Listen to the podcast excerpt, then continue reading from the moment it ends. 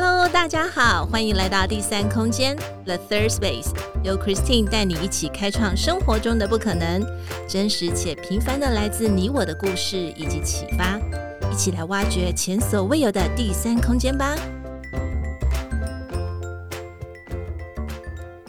Hello，我是 Christine，今天过得好吗？生活上有没有遇到什么有趣的事呢？欢迎来到第三空间 The Third Space。我们一起来谈谈心，聊聊天。今天的生活越过越好，Making the Better You 专栏，Christine 想和亲爱的大家分享一些我自己的读书习惯养成的实践方法。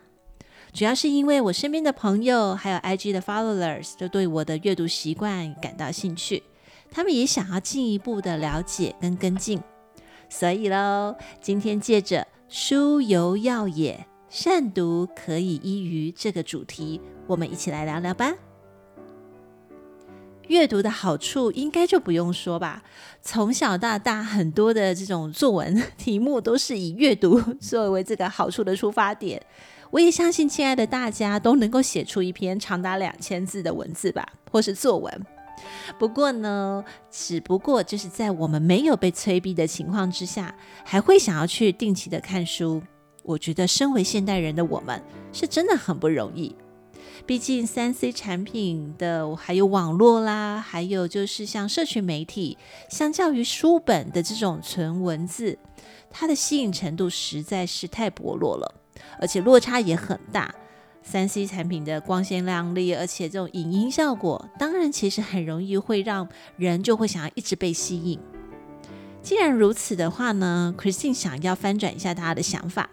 刚刚我们提到，就是说，呃，常常我们听到就是哦，阅读的好处会怎么样，对不对？改变气质，然后呢，会增广见闻，好，或者是像书中自有黄金屋，好，这些的。我要来挑战大家一个，就是如果不阅读的话，会带给你什么样的影响？不过呢，我先分享三点，是针对我自己的。第一个，我觉得不在阅读的时候，我很容易跟风。而、不是抽风哦，因为呢，我发现呢，我的情绪就会很容易产生担忧。那主要是对未知的一些事情的恐惧，还有就是知识上面的缺乏，我会产生一点焦虑感。还有我独处的时候，我好像会觉得我的思绪比较空白，我不知道应该跟我自己讲些什么话哎。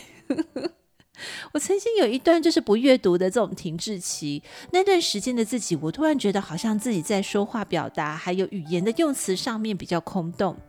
嗯，应该是怎么说？如果那个时候我的输入的一些呃一些 information 或者是一些讯息，绝大多数可能是来自于电视啦，或者是可能网络上面，又可能都是追剧，也可能都是跟姐妹淘，可能都在成天聊八卦、下午茶这一些的。我就会发现话题好像就听得起来好像有跟上潮流，但是好像毫无内容可言。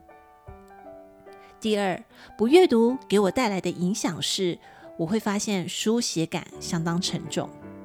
这个点呢，无论是在我工作上面的往来，或者是在邮件上面的内文，我会感觉到特别明显。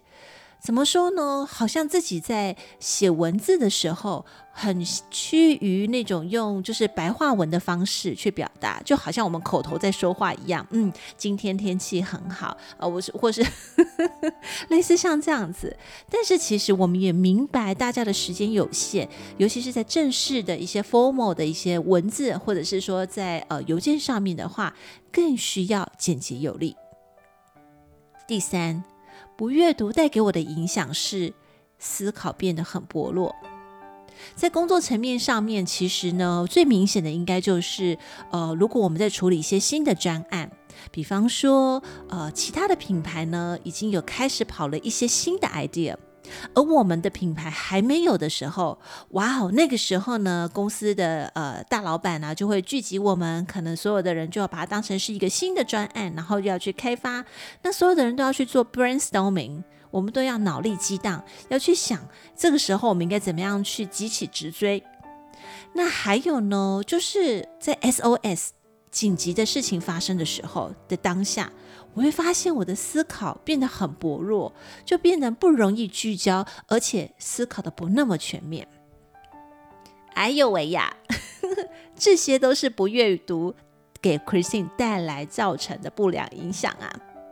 那亲爱的大家，你们呢？我觉得阅读不应该是求快速，这也是我自己就是可以坚持阅读这么久的原因。我认为可以 constantly 可以持续性的建立长久阅读的习惯，其实是最好的一个核心价值。那我们再来谈谈看 Christine 怎么样是分享，就是来分享我是怎么样养成这么长期阅读的习惯吧。我的阅读习惯养成大约是在二零一六年的时候开始的。嗯，其实每次逛街啦，走到书店或者是在商场百货里面，一定会走进书店，那总是会被架上的书或者是在陈列的书都会吸引，然后就会翻翻看看。那个时候我就会第一时间就买回来了。买回来之后，当然第一个时间也就会马上开看。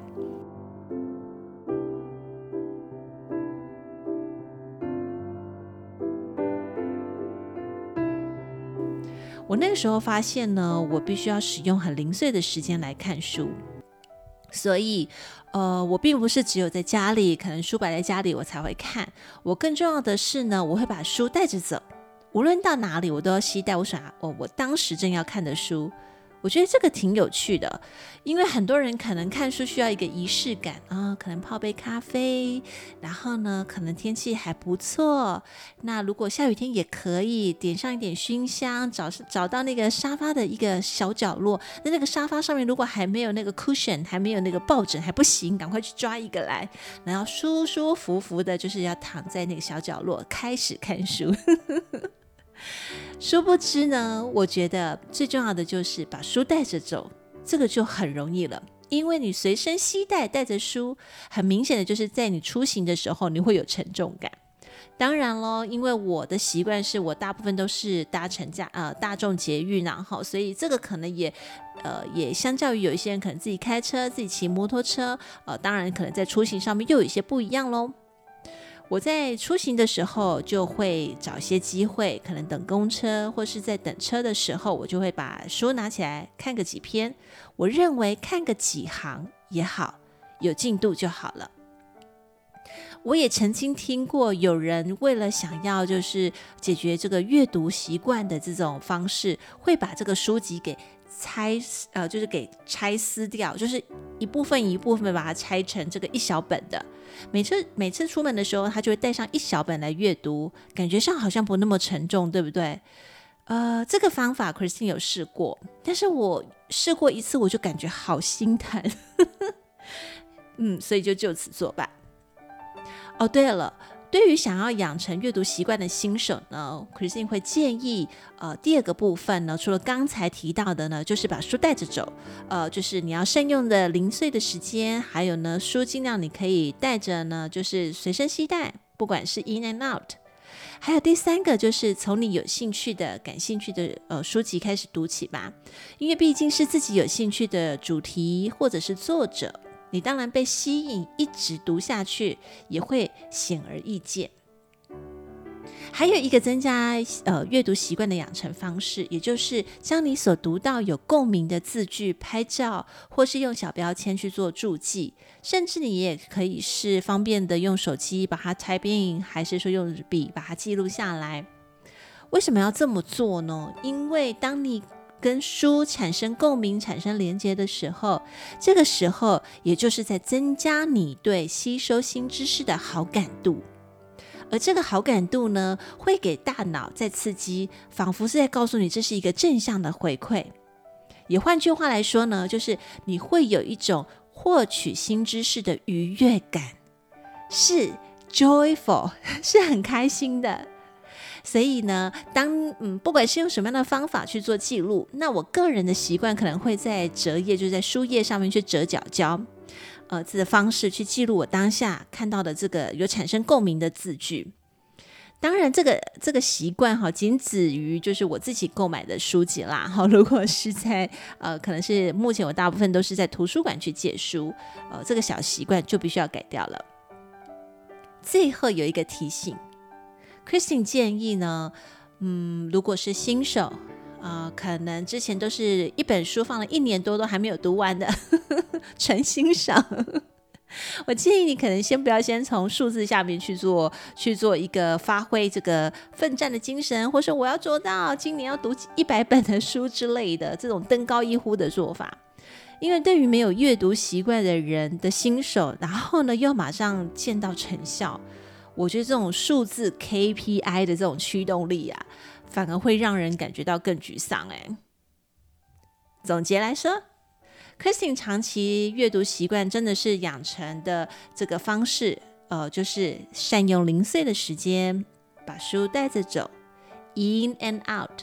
还有呢，最好是先从选择自己有兴趣的书开始读起。亲爱的大家，要不要 repeat after me 啊？感觉这个总结好像是呃，帮助大家再重新 refresh 一下。刚刚 Christine 也说到了，我从一六年的时候就开始做，呃，就是养成这个阅读的习惯，一直坚持到现在。